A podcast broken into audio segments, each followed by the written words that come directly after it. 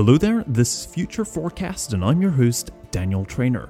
Today we're going to talk about some of the new technology happening right now in consumer electronics, transportation, energy, and possible future innovations.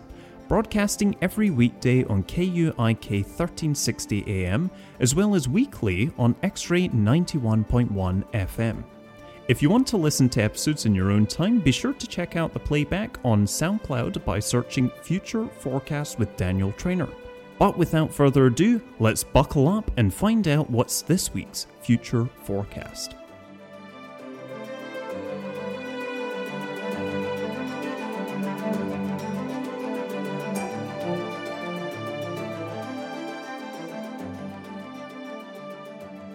So I thought to kickstart the program, we should talk a little bit about virtual reality, but maybe even more specifically, we should talk about what Microsoft's doing, which is augmented reality. Now, the big difference between augmented reality and virtual reality is they, they kind of share some things that are similar, and I'll admit they kind of sound similar, but augmented reality basically takes what we see in the real world uh, and puts in a three D object so that we can interact with it. Virtual reality is a virtual reality. It's not really taking what's around us, it's just taking how big the room is and then making a whole environment in it. So augmented reality is kind of that mesh, it's that hybrid between reality and total virtual reality. And Microsoft has been doing this thing called HoloLens. Now, if you can take your mind back a couple of years, you probably remember these HoloLens. They're quite a bulky kit, but Microsoft's been working on it for all these years, all these new innovations have been putting into this new HoloLens two. Now, the HoloLens two, it's really incredible, actually. I just watched a presentation that they uh, Microsoft just uploaded to their YouTube channel, and they show actually having a full life-size uh, person being able to do a whole presentation halfway across the world and translate it into the local language for that area. There's a lot that's been done with this, so just to go over how it works. So HoloLens two, it's basically like a very, very big set of glasses, and it tracks how people's hands uh, motions and how they move, and also their eye gaze. So it tracks how your where your pupils are going, where you're actually looking. Uh, and, well, for example, that means they can perceive a hologram floating in front of the person who's using the HoloLens. And, you know, you can resize it, you can pinch and zoom and all of that. So it's really very interactive. Now, to build on that, uh, the hand tracking system, uh, the team built this rig, and it comes with this dome cameras pointing inwards so that they can record a diverse range of people's hands. Because remember, we've got to train this A I, this uh, augmented reality A I, to kind of interpret different people's hands, right? And how we move our hands so that it's accurate, there isn't a latency. Now, what they ended up doing was they created this whole offline cloud uh, processing to build a three D model capable of representing all human hand shapes and motions. So from this three D model, the team was able to use a computer graphics to render and create a realistic synthetic image of hands along with synthetic labels to make sure the models are robust across a variety of hand shapes, poses, and movements. The hand and eye tracking capabilities, along with other intelligent features such as simultaneous localization and mapping that's necessary to make holograms appear pinned to the world. So when you move your hand and you've got this little object in your hand, you move your hand, it, it moves with it. It doesn't just lag, it goes with it at the same speed. And that's what makes the holograms look more realistic. Now, there are some privacy concerns about, you know, how is the A I doing this calculation? How's it doing it? Is it doing it locally on the device or is it doing it in this cloud? Because you're scanning your iris, right? This is really getting up in your face.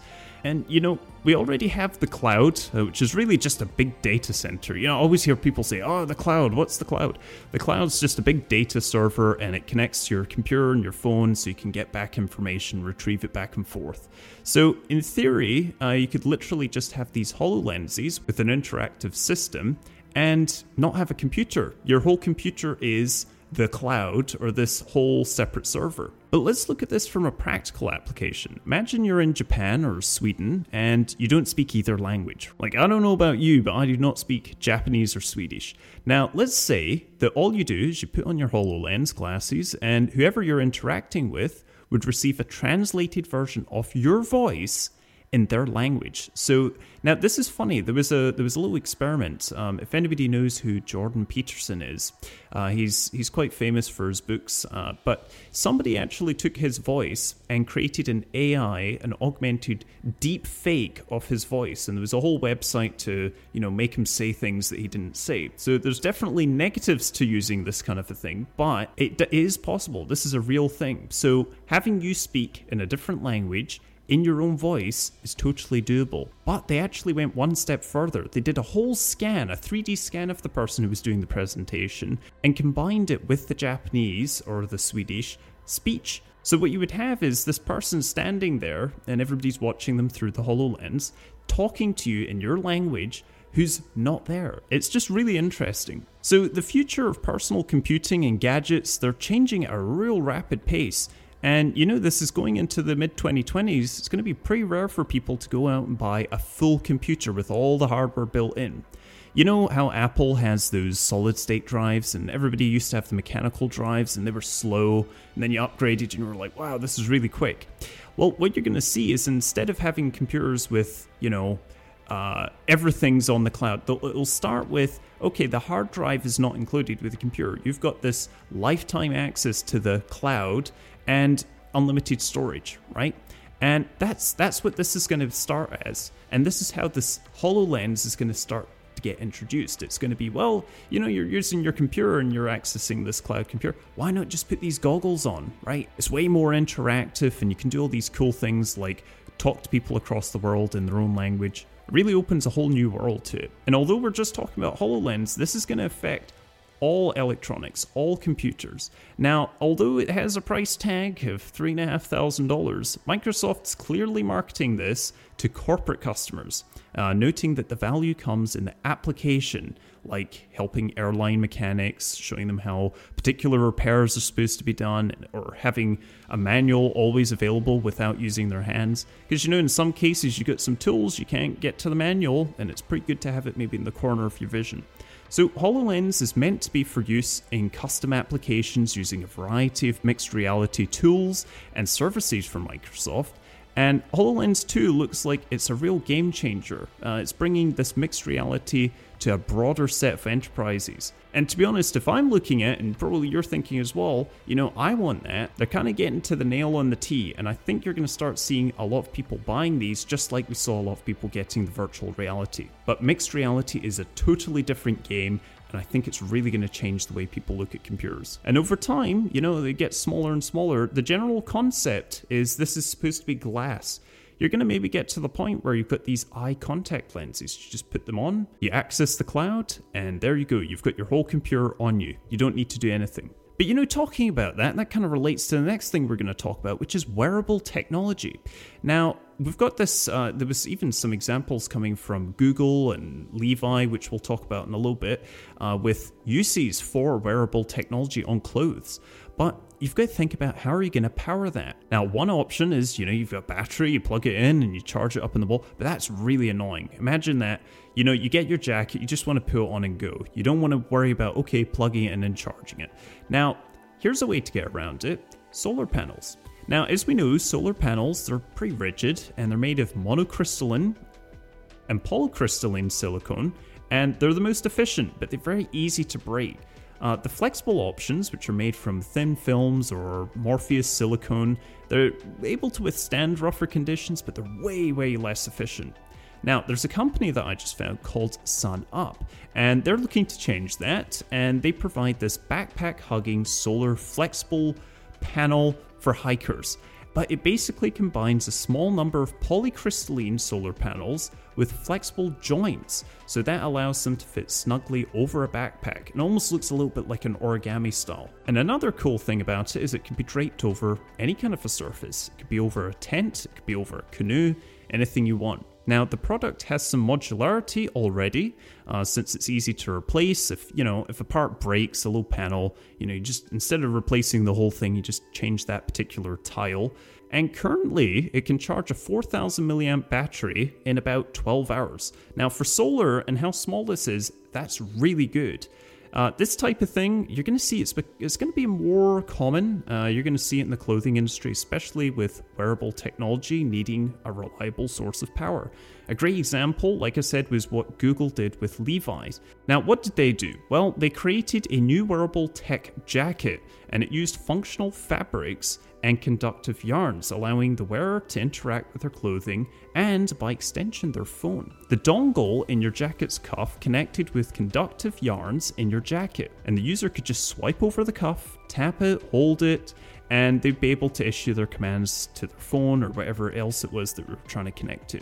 And the commands, I mean, they range from saving your location, bringing up a Google Assistant, uh, or changing, you know, your headphones volume, skipping songs, uh, controlling your camera for a selfie, or, you know, something simple like counting things. You know, during the day, maybe you see a pigeon, you want to count how many pigeons you see on that day. Well, you know, you just tap your jacket. And, you know, this got me thinking, how's this going to affect the fashion industry? I always keep thinking of uh, Back to the Future Part two. You know, when you watch Back to the Future and they're in two thousand fifteen, which is the past for us now, but you see what they're wearing and it's all this tech clothing, you know, your jacket. Marty McFly goes in water, he presses his jacket, cools him down, uh, dries the jacket. You're gonna, I think you're gonna start actually seeing that very, very soon, especially with technology like this. This is gonna take it to another level, connecting all of your different devices up to one. So another way to look at this is a combination of all your devices in one interface. Because think about it, it's like if you have, uh, you're trying to pour something and you want to pour maybe a second uh, spice or something into whatever you're trying to make. Well, you need a funnel to do that.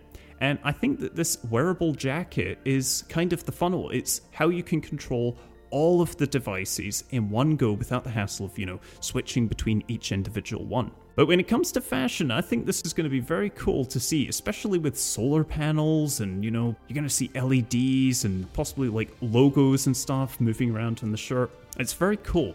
Now we're going to talk about feeling the invisible. Now, this sounds totally sci-fi, but this is totally real.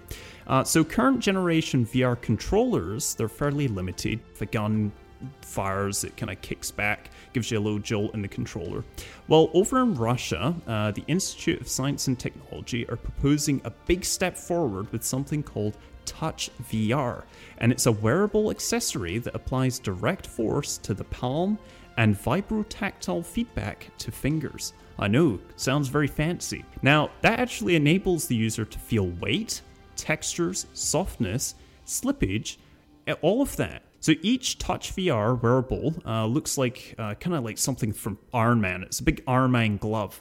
So there's no need to hold a controller. Your hands are tracked as the controller, and they also get the reaction of whatever you're trying to do. So the researchers are using several Unity-based V R apps to demonstrate Touch V R's capabilities, including Virtual Spider, uh, which is kind of this little thing that crawls along your hand. I don't know if I'd like to do this, but you know, it crawls along your hand and you can feel it walking and bouncing a soccer ball, uh, a pulsing dragon's egg, and all sorts of other demos.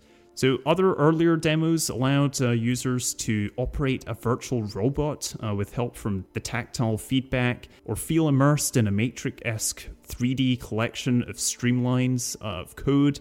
I mean, it's really cool. And simulating the sensation of touch without forcing users to grasp, you know, a sword hit-like controller has been a goal of V R developers for years. And a variety of different approaches have been proposed, like ultra haptics, sending vibration sensations through the air to your fingers, uh, while haptic armbands and, you know, all sorts of other stuff kind of vibrate around you. But Touch V R's solution is way, way smaller and way simpler.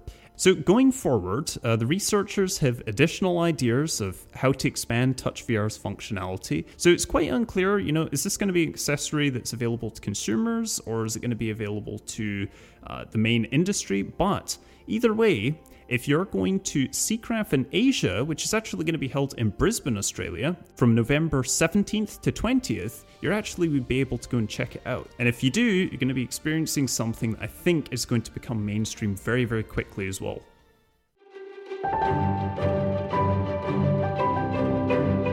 Enjoying the show? Well, just remember you can listen to them on SoundCloud anytime you want. Just search for Future Forecast with Daniel Trainer and have a listen. It's that easy.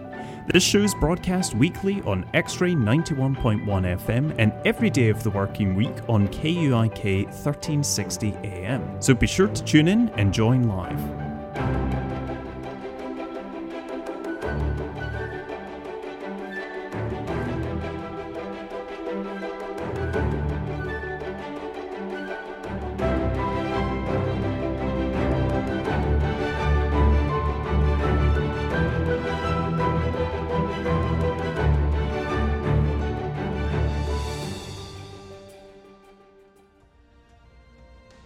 Now let's take a moment to talk about transportation, because there's some really cool stuff going on with something called the Hyperloop. Now, you might have heard of Hyperloop. They were going to do one along the West Coast. Uh, I believe it was from San Francisco to Los Angeles or something like that. And then they stopped doing that. Well, actually, believe it or not, uh, there is some developments going on with Hyperloop, but it's elsewhere in the country. So the Great Lakes Hyperloop uh, sounds like something ripped right out of the pages of science fiction. But uh, passengers will be able to board a pressurized train car-esque capsule hovering in a vacuum-sealed magnetic tube system and zoom off to their destination at lightning speed. So Clevelanders could commute to work or play in Chicago in just twenty-eight minutes. That's like really quick. And it may sound hopelessly futuristic, but you know, the Hyperloop is no pipe dream. And that was Grace Gallucci, who's the executive director of Northeast Ohio Area-Wide Coordinating Agency. Last year, it formed a public-private partnership with developer Hyperloop Transportation Technologies, which recently unveiled its state-of-the-art Hyperloop Research Development Center in France. This resulting in a one point two million dollars feasibility report for America's first multi-state Hyperloop system, and that should wrap up by the year's end, and then it'll be revealed, you know, about the costs, the safety, and the economic impacts. In the meantime, though, the U S House of Representatives earmarked five million dollars to create a Hyperloop regulatory framework, a decision that keeps the Great Lakes project moving forward. Gallucci says that Hyperloop opens a new world of possibilities. Our footprint as a region to work, live, play really expands for employers, and it also allows them a larger employee base for recruitment. But before you get excited, you know, a fully commercialized Great Lakes Hyperloop might take a little bit more than, you know, a decade plus.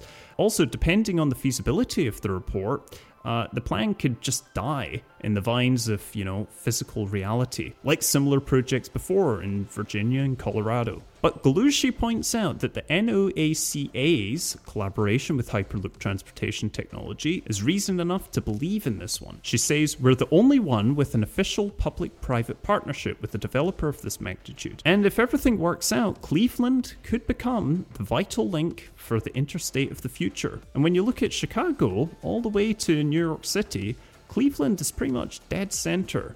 And as Gallucci said, that's why the Great Lakes Hyperloop will be so successful. But what do you think? Would you like to go on a pressurized Hyperloop? And I don't know about you, but I mean, if you could get there in twenty-eight minutes, you know, that, that'd be pretty good. But you know, some people just like to drive. And I'll tell you, I totally understand that. And this next piece of information is for you. There is a new electric Ford Mustang. Now, you might have heard, you know, Ford was unveiling this uh, Mach, you know, it's the electric uh, Mustang-inspired S U V that customers can actually go and buy. Uh, and that should even be, that should be a major competitor for the Tesla Model Y and the Jaguar I-Pace. But, you know, we're not here to talk about the S U V Mustang. We're, we're here to talk about a Mustang Mustang. And more specifically, an electric Mustang with a manual gearbox. Now, that sounds really weird, but Ford unveiled a fully electric Mustang with over nine hundred horsepower at the SEMA car show in Las Vegas. And although it's just a proof of concept, it's quite clear Ford's going to be doing something similar to G M when it comes to this plug-and-play E V conversion. Created together with the automotive parts supplier Webasto, the Mustang Lithium has a six-speed manual transmission. Now, Josh Lupo, Uh, who's the director of marketing for Webasto Customized Solutions, said that the manual transmission was included because it puts the control of the vehicle back into the driver's hands. So the driver can simply, you know, he could leave it in third gear and you could drive all the time like that. But if you really wanted to, you could shift gears and really get quite skilled with it. So the Mustang Lithium is powered by an eight hundred volt power system, and that's more than double the power of most electric cars on the road today, according to Ford. And the driver can select between four driving modes, and wait for it, this includes Sport, Track, and most importantly, Beast. Yes, they have a Beast mode. And the fourth mode is obviously Valet, for, you know, when you hand it off to someone else to go and park. I don't think you'd want to leave it in beast mode, you might not get your car back. But this whole thing was all created as well as a way to test the heat management systems for an electric car, according to Ford. So, as you know, electric car batteries and motors, they tend to heat up a lot, especially when you're under hard racing. Uh, they really need to, you need to cool them down. It's a bit like a gas car, you know, you don't want to have your car overheat. So besides the upcoming S U V, Ford has also been developing a F one fifty electric, and they towed, I think, a whole million pound train or something like that. You should go and check it out on YouTube, it's definitely worth a watch. And Ford's also going to do some other electric models. There's rumour that possibly the Bronco, the new Bronco, might have an electric variant, but we'll have to wait and see for that. It's all just rumours. But so far we know the Mustang and the F one fifty are going down the electric path. But you know, is it going to catch on? Because I know a lot of people that really love V eights, and it's not really because sometimes you want the power. It's, you know, you get the whole feel for the car. You get the, the sounds, you know, you get the whole vibration. There's a whole... It's like a drama to it, okay? So I could see the appeal with the F one fifty and, you know, an S U V Mustang, but an electric Mustang fastback, that's going to be a really interesting one. But I think if Ford does something like what G M's doing, which is creating this electric crate motor, you know, you plug in and play, I think that'd be really successful, especially for cars that, you know, you've blown the motor and it, you have to replace the motor. Then I think that would make sense, and maybe you couldn't get a replacement for it. But we'll have to wait and see with that. Uh, anyway, I think we should talk about something a little bit out there. Airships. And they're making a return. Now, Zeppelins, uh, you know, it's weird. You, you wouldn't think that they would be making a comeback. But in about four to five years, something called the Airlander will be making its first flight to the North Pole since nineteen twenty-eight. So since nineteen twenty-eight, we've never had anything, you know, go over there. And it's going to have tourists on board. And it won't be alone in the sky either. Uh, many companies are looking into this, uh, you know, with these massive airships to carry cargo. So the Airlander looks very different from the traditional airships. Uh, you're probably picturing, you know, Hindenburg or, you know, those Michelin tire uh, airships. This is very different. This is like three airships put together. It's very, very wide. It's a hybrid design, and it allows the Airlander to fly faster and carry more cargo than rival models. Uh, it doesn't even need a large ground crew for landing. The airship was initially developed by the U S military, but when the program got cancelled in two thousand thirteen, it was brought back to the U K, rebuilt for civilian use, and named Airlander ten.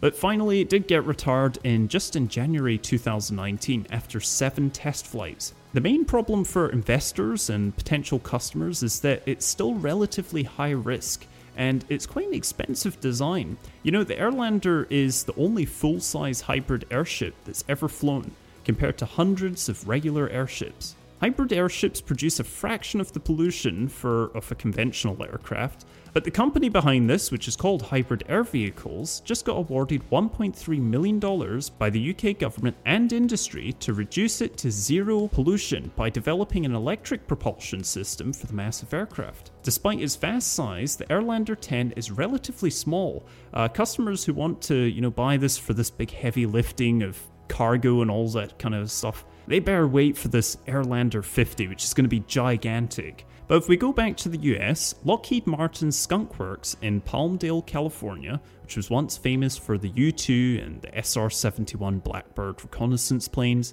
they may soon gain notoriety for something else, airships.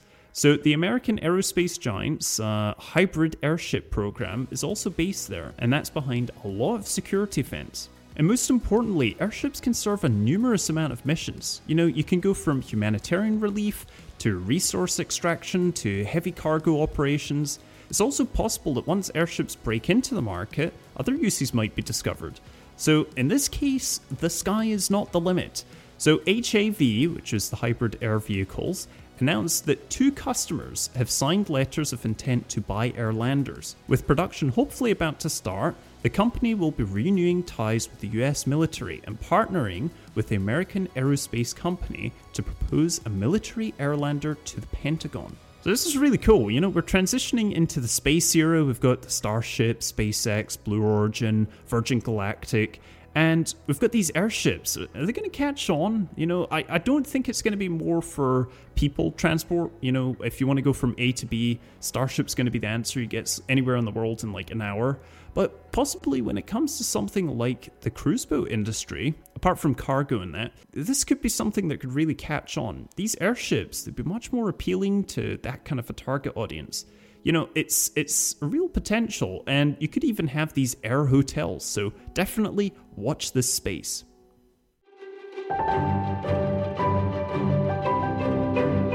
Enjoying the show? Well, just remember you can listen to them on SoundCloud anytime you want. Just search for Future Forecasts with Daniel Trainer and have a listen. It's that easy. This show's broadcast weekly on X-Ray ninety-one point one F M and every day of the working week on K U I K thirteen sixty A M. So be sure to tune in and join live.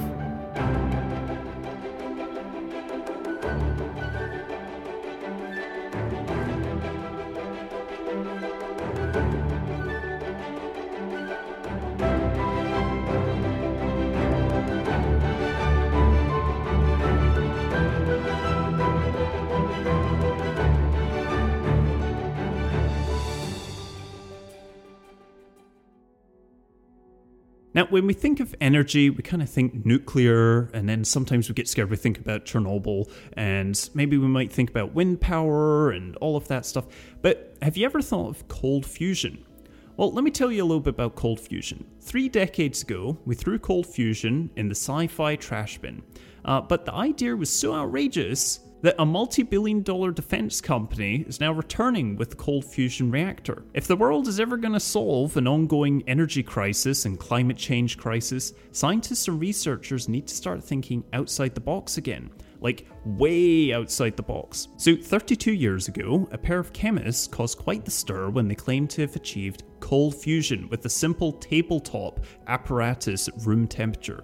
But as fate would have it, other experimenters failed to replicate their work, and the scientific community tossed the cold fusion into the technology trash bin, with all the other harebrained notions of overreacting clean energy buffs. Fortunately, the alternative energy gold rush remains alive and well, and the world's biggest pure-play defense contractor, Lockheed Martin, is proving it with its ambitious compact fusion reactor program. So cold fusion, if possible, would solve a big part of the puzzle because it wouldn't require the insane amount of energy that's currently needed to get fusion reaction going. You know, it's a concept, there's nothing new about it. It's an idea that was hatched way back in nineteen twenty. We're now getting into twenty twenty. This is like a really old idea.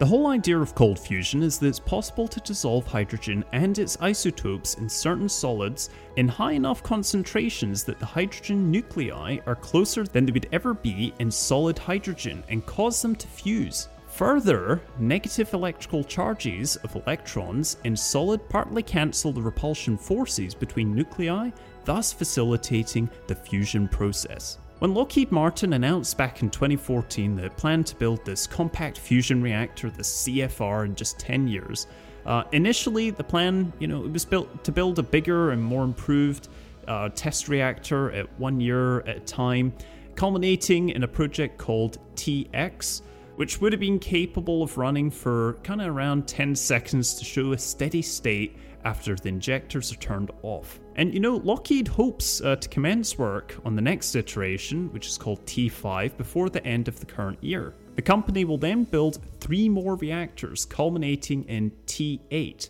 which it hopes to demonstrate stable fusion and full confinement. We can only hope that Lockheed is able to achieve this, its ambitious plan to build all three reactors remaining in the next five years, and chances are we'll hit cold fusion eventually, and when we do, it'll change everything. Now, going into a little bit for something that did change everything, but not in a good way, Fukushima. When there was the whole nuclear disaster there, it totally destroyed the environment and destroyed even the whole community around uh, the Fukushima plant.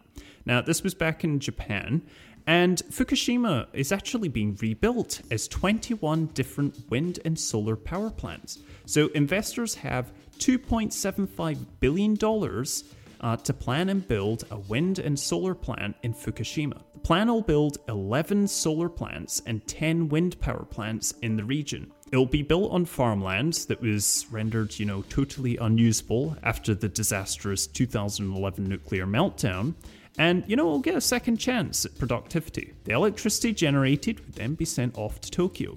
So the planners expect that this twenty-one total uh, plants will generate six hundred megawatts of electricity, or about, you know, two-thirds of what the nuclear power plant would have generated. The plant will then be connected by about eighty kilometers of grid that will cost around two hundred sixty-six million dollars to construct. In twenty eighteen, Japan created eighty-three percent of its energy from fossil fuel and nuclear generators.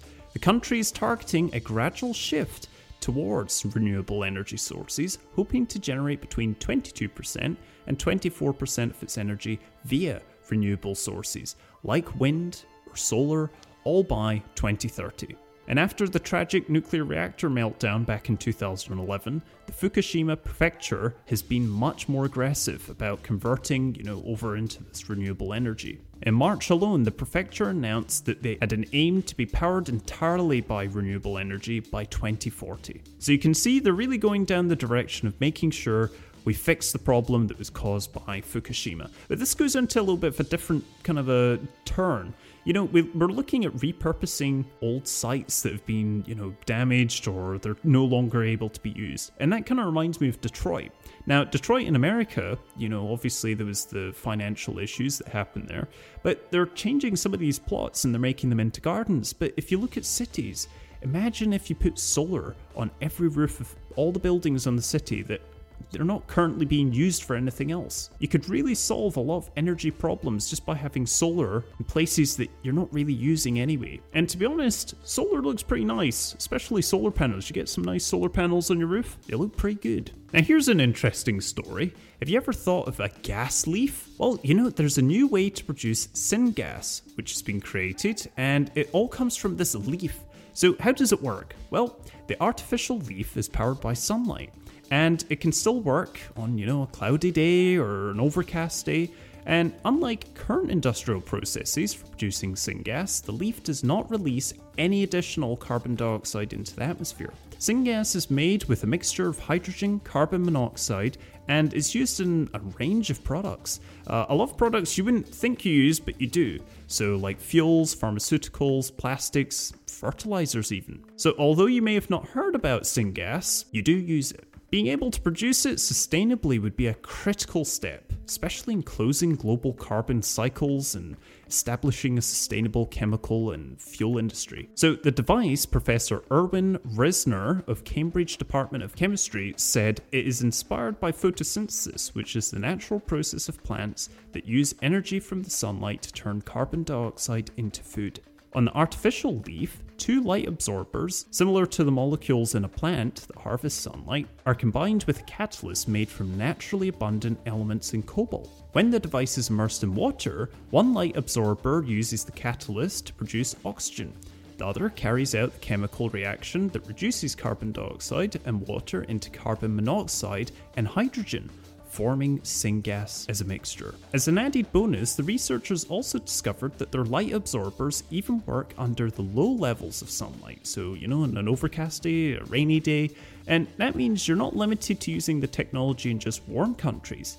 You could use it anywhere. It doesn't matter if it's summer or winter, you could use it absolutely anywhere. From dawn till dusk, it doesn't matter. Other artificial leaf devices, you know, they've been developed, but they usually only produce hydrogen. Now, hydrogen's not a bad thing, especially if we're talking about going to space. Hydrogen's great, that's fuel.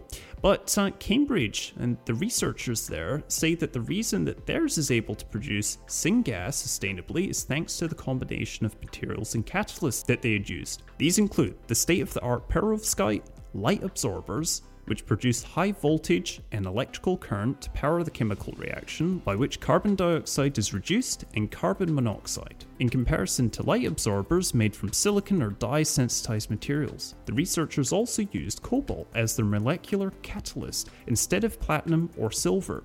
Cobalt is not only a lower cost option, it's also better at producing carbon monoxide than other catalysts. So the team's now looking at ways their technology could be used to produce sustainable liquid fuel, maybe even an alternative to gas. Now, syngas is already being used in the building blocks of production to create liquid fuels.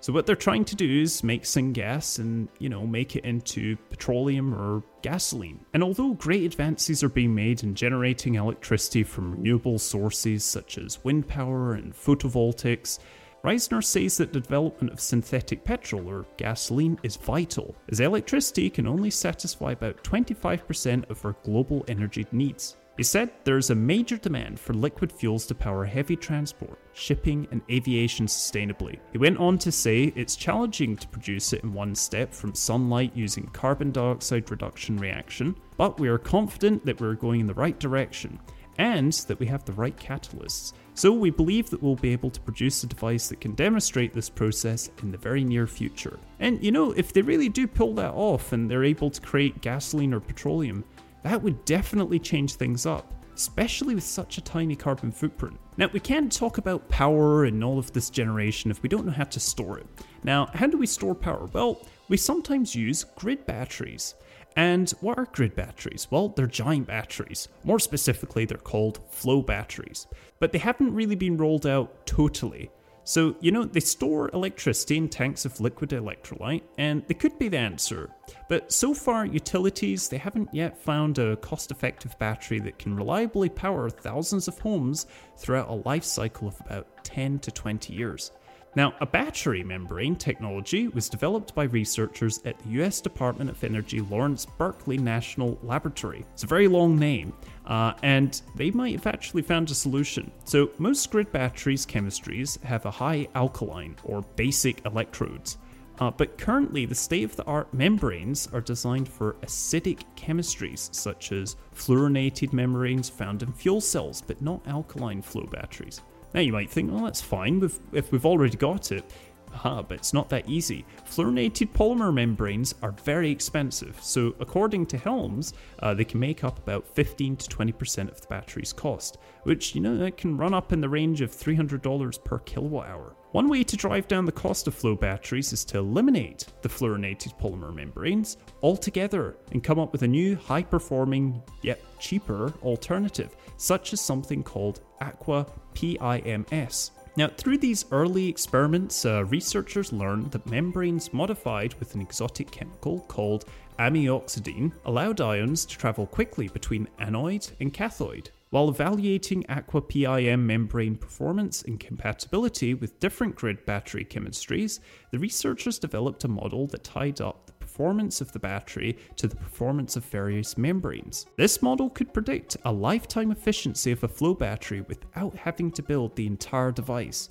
So they also showed that similar models could be applied to other battery chemistries and membranes. The researchers' next plan is to apply Aqua P I M membranes across a broader scope of aqueous flow battery chemistries, from metals and inorganic to organic and polymers. They also anticipate that these membranes are compatible with aqueous alkaline zinc batteries, including batteries that use either oxygen or manganese oxide or metal organic frameworks as cathode. So although that sounded like a lot of chemistry jargon, uh, basically all of this stuff that's getting developed for these grid batteries, they're actually going to improve possibly your own batteries in your phone or, you know, in your car. And it might even pull down electricity costs, so definitely keep your eye on this space.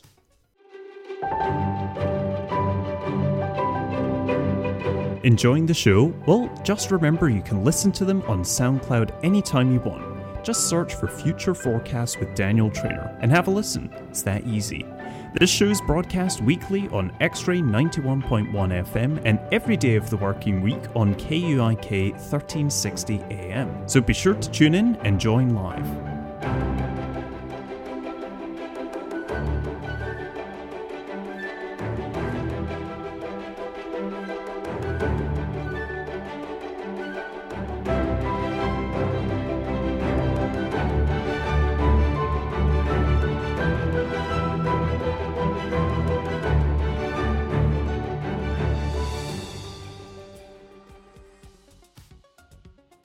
So we've talked a lot about technology and, you know, how's it going to affect our lives, and I, I think we should talk a little bit about what's happening in the future. And one of the biggest things, and it just happened actually, is Starlink. I like to talk about Starlink uh, because it's something that is so groundbreaking, and there was just a recent update about it. So SpaceX has launched sixty satellites into orbit. Now, if you take your mind back a few weeks, you'll remember Elon Musk over Twitter, he posted something like, sending this tweet through space via Starlink satellite. Well, you know, after that got sent, it looks like progress on the network went into hyperdrive. Uh, the plans changed from launching, uh, you know, ten thousand satellites, and they ended up saying, okay, now we're going to launch another thirty thousand. And keeping this in mind, you know, President Gwen Shotwell said back in October that they aim to launch about sixty every other week. She also went on to say that we need to get about three hundred sixty to four hundred to have constant connectivity where the satellites can end up through the ground talking to each other. Once we get about twelve hundred satellites, we'll have coverage over the whole globe. Now, the Starlink service has the aim to provide people the service as early as mid twenty twenty, it might even happen earlier than that, to very affordable, very quick internet. And that's really going to shake up the telecom industry. And what's cool about these satellites is that they aren't designed to stay up there permanently. Uh, you would think, oh yeah, they're around Earth, they're going to stay up there. But, you know, eventually they're going to need replacing. And why is that a good thing? Why am I so excited about that? Well, let me tell you. As Elon Musk said earlier this year, you know, once you replace those satellites, you're starting to improve the network. And you're going to have to improve the network anyway over time. So, as if our globe wasn't connected enough, the Starlink network will make a big impact on how we look at locations. I mean, imagine all the places people could work. You know, a lot of people, they rely on fast internet connections for their remote work that they do for their job. And you could possibly live anywhere in the world if your job's done remotely. A little bit about the launch though, I mean, because it is quite important, it was quite interesting. The sixty satellites, which were packed in like pizza boxes, uh, got sent up in a Falcon nine rocket. But this wasn't just any Falcon nine rocket. This Falcon nine rocket has been to space and back four times, and then it landed on a barge out in the sea. It's just so amazing that this all worked perfectly. And as Gwen said at SpaceX, this is going to be happening every other week now. And now we're talking about rockets. I think we're going to have to start talking about holograms. And it is all real. This is what's cool. This isn't science fiction. This is actually a reality. Now, holograms, you know, as we move forward into the future, it's always important that we preserve as much of the past as possible. But you know, the information, that's that's just one piece. What we really need to do is preserve the source of the information. And that usually comes from a human. That comes from a person. So what do we do? Well, we make holograms. So as much as this hologram thing sounds like something in films, it's actually been around for quite a while. Uh, however, they're starting to get more and more advanced. Uh, it's becoming a medium that's getting used more often, especially when it comes to preserving historical figures and stories. Since two thousand seventeen, the interactive Holocaust holograms have traveled around museums all over North America. So most places, they kind of they show them as high-definition, two-dimensional videos on a flat screen. Or some other places, they use this pepper ghost technique. You should go and, go and watch a YouTube on it. It's very cool how they do this. Um, however, what makes this Holocaust hologram project different is that they've future-proofed it. Uh, so once this technology is widely available, let's just switch over to it. And this is starting to become a more and more common thing. Now, what sort of future hologram technology are we talking about, though? Well, you know, currently we've got some true three D hologram technology being developed, but it's it's quite interesting. It's using lasers. But how does that work? Well, each laser, once it crosses with another, creates a beam. It kind of creates a, a pixel or a dot, if you want. And once you have a bunch of these dots and all of these lasers kind of all firing off, you can kind of create a shape. And this is already technology that exists. And again, like I said, go on YouTube. Now, what you want to search for is something called HoloVect. And you'll see the video of how it kind of creates something. And this is true holograms. This is actually seeing it with your own eyes. So you're probably thinking, wow, this is really cool. But wait, there's more. Now, going along the same idea, what if instead of using lasers, we used drones? And for those dot pixels, uh, we had them in a three D space. Now, Intel, believe it or not, has already thought of that. Now, they created something, it was called the Drone Light Show, and this was back in two thousand sixteen, which is like crazy that this actually happened. And each drone had an L E D, and it could change color, and basically became a floating pixel.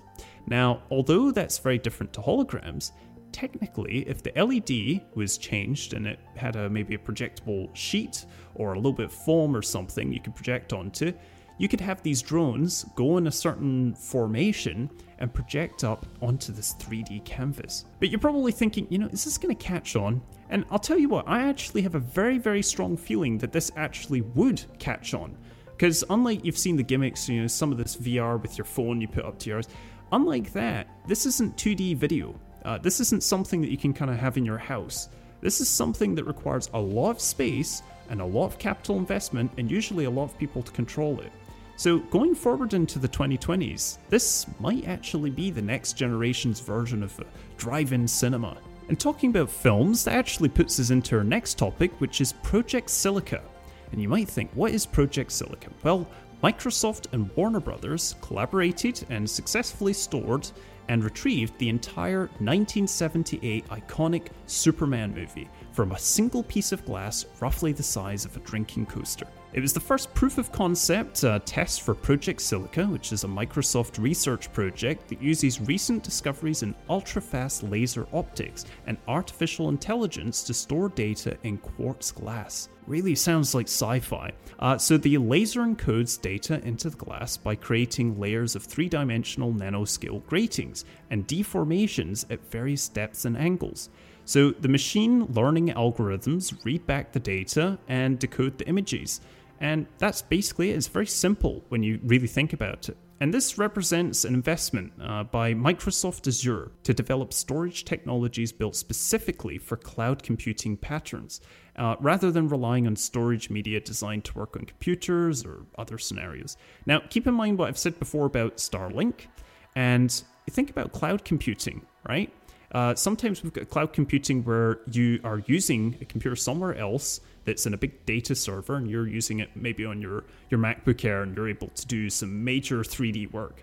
Well, now think about this for a moment. We're going to get to the point where you no longer have to buy and own your own hardware. It'll all just be a service provided for a simple monthly charge. And this kind of a mass storage is going to make it much easier, much cheaper for companies like Microsoft to offer a cheap cloud service. But most importantly, is going to be super reliable. But going back to the post, uh, Warner Brothers, which approached Microsoft after learning about this whole research thing, was really interested, and they've been on the hunt for this new technology to safeguard their vast asset library, so including historic treasures like the Casablanca, the nineteen forties radio shows, animated shorts, digital shorts, theatrical films, television sitcoms, dailies from film sets. Uh, for years, they've been searching for this storage technology, but that could last hundreds of years and withstand floods, solar flares, and all of that, and that didn't need a certain environment or any kind of a special temperature control. Long-term storage, currently at the moment, uh, the costs are driven up by the need to repeatedly transfer data onto newer media before the information is lost. And hard drives, you know, they can wear out after three to five years. Magnetic tapes may only last about five to seven years. And like C Ds, discs, you know, cassette tapes, file formats become obsolete. And it gets to a point where you can't even read it anymore. So having your own digital archives, for instance, like Warner Brothers, they're proactively migrating all this content every three to five years to stay ahead of degradation issues. So glass storage seems like the perfect potential solution, and it becomes a lower cost option because it only needs to write the data onto this glass once. And it uses femtosecond lasers, and those are the ones that emit ultra-short optical pulses that are commonly used in LASIK surgery, and that permanently changes the structure of the glass so that the data can be preserved for centuries. And just a point note on that femtosecond lasers, those are the same lasers that are supposed to be used for interplanetary internet networks. So all this technology exists, and it's starting to actually be applied. Now, if Project Silica's storage solution proves to be a cost-effective and scalable, you know, as they say it's going to be, I think you're going to see a lot of these other studios and all these other industries starting to get on this concept. So we'll have to see, is this going to work for a lot of people? Maybe we are going to actually be able to buy this. Uh, it, I know Microsoft said we're not, we're not going to be selling this, but I could imagine a lot of people wanting to buy this. And it'd be really cool. Imagine that you have a little piece of glass on your desk and it's maybe got all your family's albums. It's just so super futuristic.